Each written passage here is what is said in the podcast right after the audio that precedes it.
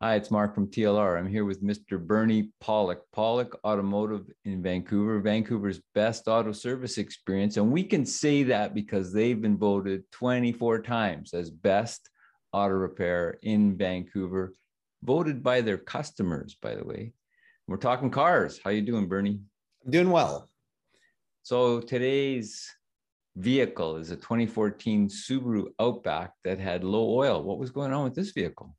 Yes, this vehicle came to our shop on a recommendation of a friend who was concerned because the engine was making some noises and checked his oil and found it was not reading, reading it was very low.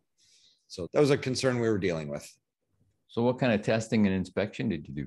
Well, first of all, of course, checking the engine oil level to verify his concern. We did notice that the oil was very low. There was some slight noises in the engine. Did a visual inspection underneath the vehicle, looked around for oil leaks, found none. So there was no external oil leaks.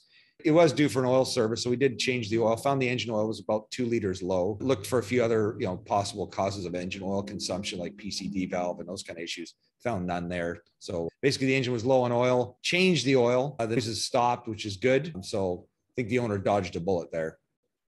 So if there's no oil leaks or a plugged PCV valve, how did the engine oil get so low? Well, basically, uh, these engines in this particular model have an issue of burning oil. Some of them do, some of them don't. We'll talk a little bit more details on that in a few minutes. But essentially, for a car engine, if you're losing oil, you're probably burning it. Burning oil is a, is a normal part of the combustion process, but on many engines, you can go 10,000 kilometers or more between oil changes and not use a drop. I mean, a drop will be used, but very little. So you won't notice a difference. But oil consumption is normal. It's just when it becomes excessive that becomes a problem. And I think people these days are a little lazy. Very few people ever check their oil. You should really do it every one or two tankfuls. I, mean, I don't even do it on a lot of my vehicles, but a lot of them have low oil warning lights. But if your vehicle doesn't have one, which a lot don't, it's important to check your oil. So running an engine on with low oil is pretty bad, not not good. so no. did this cause any kind of permanent engine damage?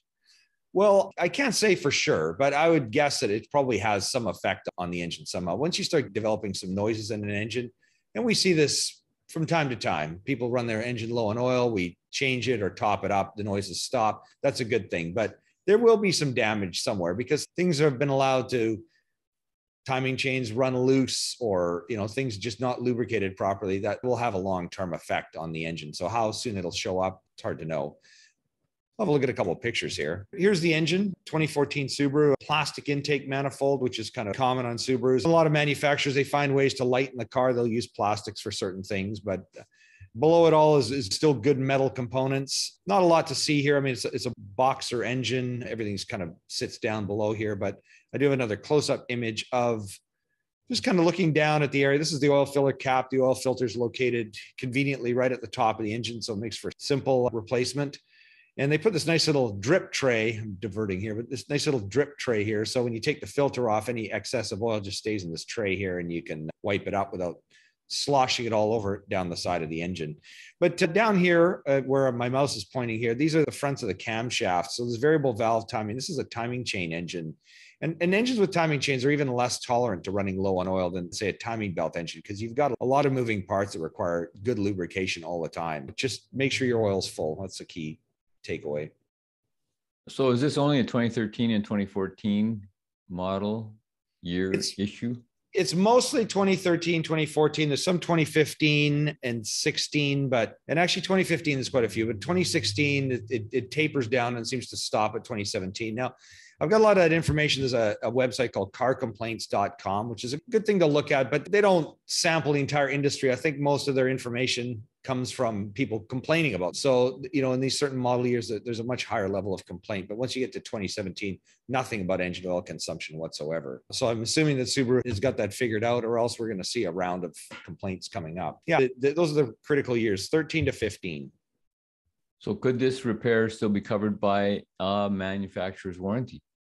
It might be. You'd have to check with the dealer on that. And they may even offer an extension on some of these. I, I don't really know the details on that, but What what I was just going to go through next is a TSB, which is a technical service bulletin put out by Subaru to address this exact condition. This is just, an example. I mean, this is many pages on this bulletin, a lot of details, really for the repair industry, for the service advisor and the technicians to repair the vehicle properly. And these are things we look at in our business as well. But subject of, of this uh, TSB surface treatment change to oil control piston rings. So that's obviously where the issue is with, with, the oil control rings. But the original repair used to be, and this bulletin states it, to replace the piston rings, but they've since changed that to replacing the short block of the engine. So it's not a complete engine replacement, but it's a major job and not something you'd really want to pay for out of pocket. So if you are, you know, using some oil, you'll probably find it cheaper just to add oil than actually take this on. But if your vehicle's still covered by warranty, it would be very worth doing. There's a TSB number here. We'll put it in the the notes for the podcast.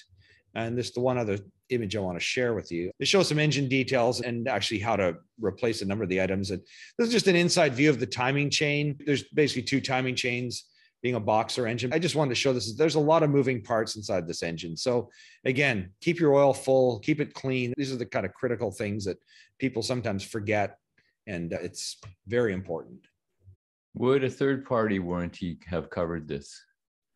No, a third party warranty will not. And it's always nice having a third party warranty because they'll fix things. But the one thing they do not cover is oil consumption issues. So, you know, even if you're burning oil at a rate of, you know, a liter every 500 kilometers, they won't cover it. So that's one thing to be aware of when you have a third party warranty.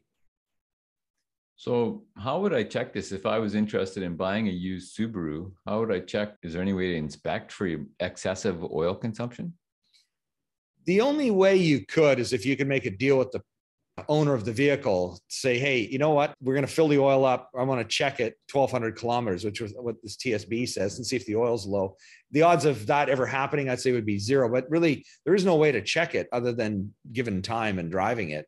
I mean, if an engine's blowing blue smoke, of course, that's an obvious indicator. But yeah, avoid. And the issue with this oil consumption is it doesn't get to the place of blue smoke. It all it gets burnt, but you don't ever see it. So unfortunately, there really isn't a way, and that's why I'm kind of reluctant recommending these cars to people. They're, they're fantastic cars, but this issue is just something you, you might not know. But if you get good maintenance records, you might actually find from the owner that hey, you know, this thing actually had an oil burning problem. I had the block replaced, and that would make the car definitely a more valuable buy. Besides this issue, how are this kind of 2014, but also the whole range from like I saw 2012 was in there up to like 2016. How are they for reliability? Yeah, they're really good cars. I, I think they're fantastic, you know, and they're less maintenance than the older models that had the timing belts because you don't have to do that. And, and the head gaskets don't fail like the timing belt model engine. So theoretically, assuming you don't get one that's burning oil, it should actually last a lot longer and be a better car. So I, I think they're really good. I highly recommend them. So there you go. Things to be aware of if you're going to look at buying a used Subaru, but also if you have a Subaru and you want expert advice on how to get it repaired, how to make sure it lives as long as it can, is reliable, the guys to see in Vancouver British Columbia or Pawlik Automotive, you can reach them at 604 327 7112, or you can book your service at pawlikautomotive.com. They'll call you, they'll check everything out with you, they'll be ready for you when you show up. You have to call and book ahead, they're busy. Of course, if you want to just research stuff, you can see all the videos we've done, close to a thousand on pawlikautomotive.com, all makes and models and types of repairs, or on our YouTube channel, Pawlik Auto Repair. We really, really, truly appreciate you watching and listening. And thank you, Bernie. Thank you, Mark. Thanks for watching.